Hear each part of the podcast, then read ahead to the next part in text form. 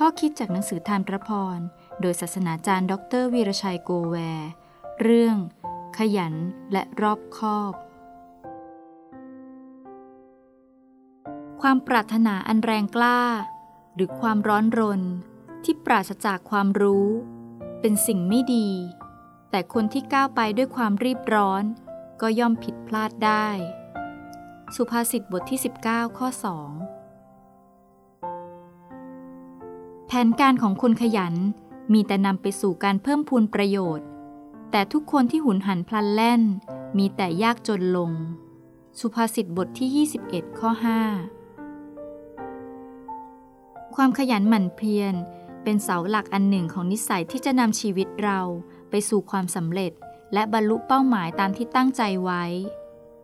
กลับกันผู้ที่มีนิสัยเกียจคร้าน ไม่ทำอะไรจริงจัง นั่งฝัน นอนฝัน ชอบคุยโวเอาแต่พูด ผัดวันประกันพุ่ง ก็จะไม่ลงมือทำอะไรเลย คนขยันจะไม่รอให้งานมาหา แต่เขาสายสายตาและความคิดมุ่งจะหางานทำ คนขยันทำงานคุ้มกับเวลาที่เสียไป คนขยันมีพฤติกรรมที่เรียกว่า พฤติกรรมเชิงรุก ในพระธรรมสุภาษิต ให้คำตักเตือนสติคนขยันไว้สองประการ ประการแรก ความขยันต้องเดินคู่กับความรู้ ความขยันมีทั้งดีและร้าย ถ้าเราขยันแบบคนโง่ ใช้แต่กำลังอย่างเดียวไม่ใช้ความคิดความรู้ในสิ่งที่ตนทำความขยันลักษณะนี้จะนำชีวิตให้เสียหายเร็วขึ้น ฉะนั้นคิดก่อนทำ และจงเพิ่มพูนความรู้ในสิ่งที่ทำอย่างต่อเนื่อง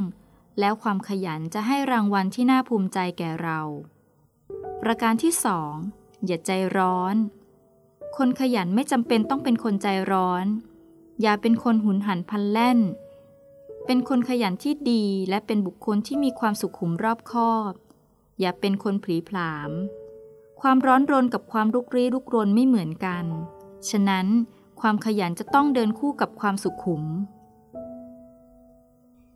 ชีวิตการเป็นคริสเตียน ความร้อนรนในความเชื่อ และในภารกิจที่พระเจ้าให้ทำจะต้องมีตลอดชีวิต เพราะพระคัมภีร์สอนเราอย่ามีใจเฉื่อยชา ในทางของพระเจ้าต้องร้อนรน แต่ขอให้เราอย่าลืมความสำคัญของการเพิ่มพูนความรู้ และจงเป็นผู้รอบคอบ เหมือนพระบิดาของเราในสวรรค์ด้วย